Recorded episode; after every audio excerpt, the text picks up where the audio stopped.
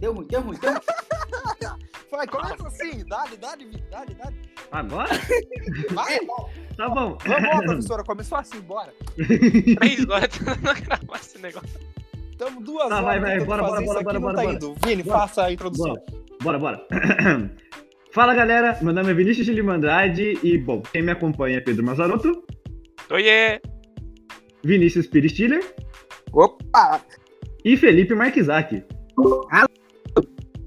E bom, hoje nesse podcast iremos explicar um pouco sobre a poesia contemporânea, os tipos de poesia e também alguns atores que marcaram muito esse gênero textual. Bom, a partir da década de 50, vários movimentos e grupos procuraram novos caminhos para a poesia brasileira em função das transformações do mundo. Mas, por outro lado, a, pro- a prosa de ficção revelou dezenas de novos autores, que ora, us- que ora usavam recursos tradicionais da técnica narrativa e ora buscavam novas formas de expressão, inserindo-se numa, numa perspectiva experimentalista.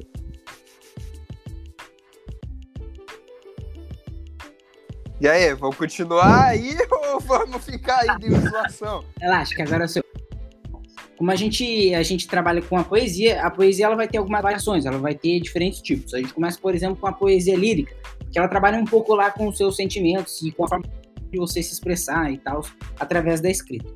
Tem a poesia épica, que ela, ela conta mais fatos importantes, assim. Geralmente ela conta fatos, ela é mais objetiva e conta fatos. E geralmente esses fatos são fatos mais importantes, não são qualquer fatos, né?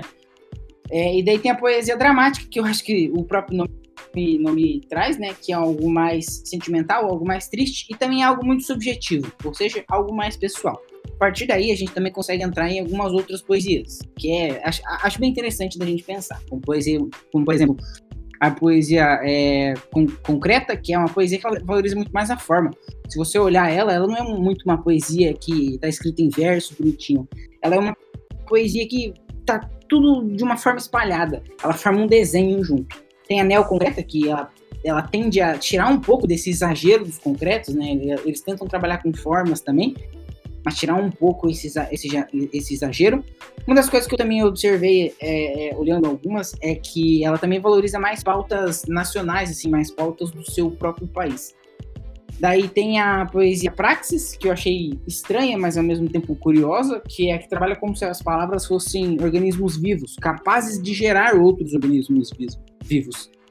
É, daí tem, por exemplo, o, o- o- as poesias que se chamam poesias processos, que são que às vezes podem trabalhar com é, fotografias, figuras, linguagens, trabalha com outras com outras é, formas. E a que eu achei mais interessante, que é a poesia participante. É uma poesia muito mais militante, que trabalha com é, a vida política atual, com fatos históricos, com problemas sociais. Ela, ela é, eu achei ela mais interessante, justamente, acho que para puxar para uma pauta é, é, que não seja tanto o sentimental e mais o realista.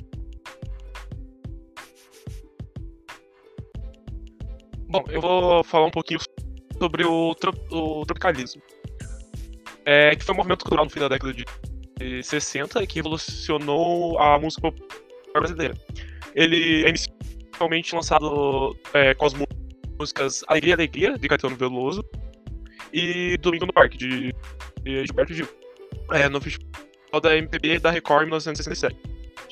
É influenciado pelo manifesto antropólogo de Oswald de Andrade e também o da resistência à censura e a expressão gravada após o AI-5, que foi em 1968.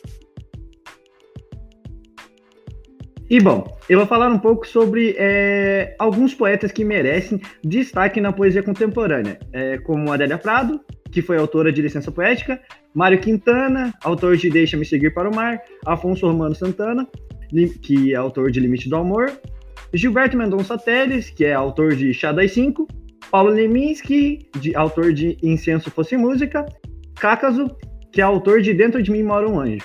E bom, fica essa dica caso você queira se aprofundar mais nesse gênero textual, que é muito é, reflexivo e muito importante para o âmbito social em que vivemos. Bom, espero que você tenha gostado e é isso. Haja coração, meu amigo.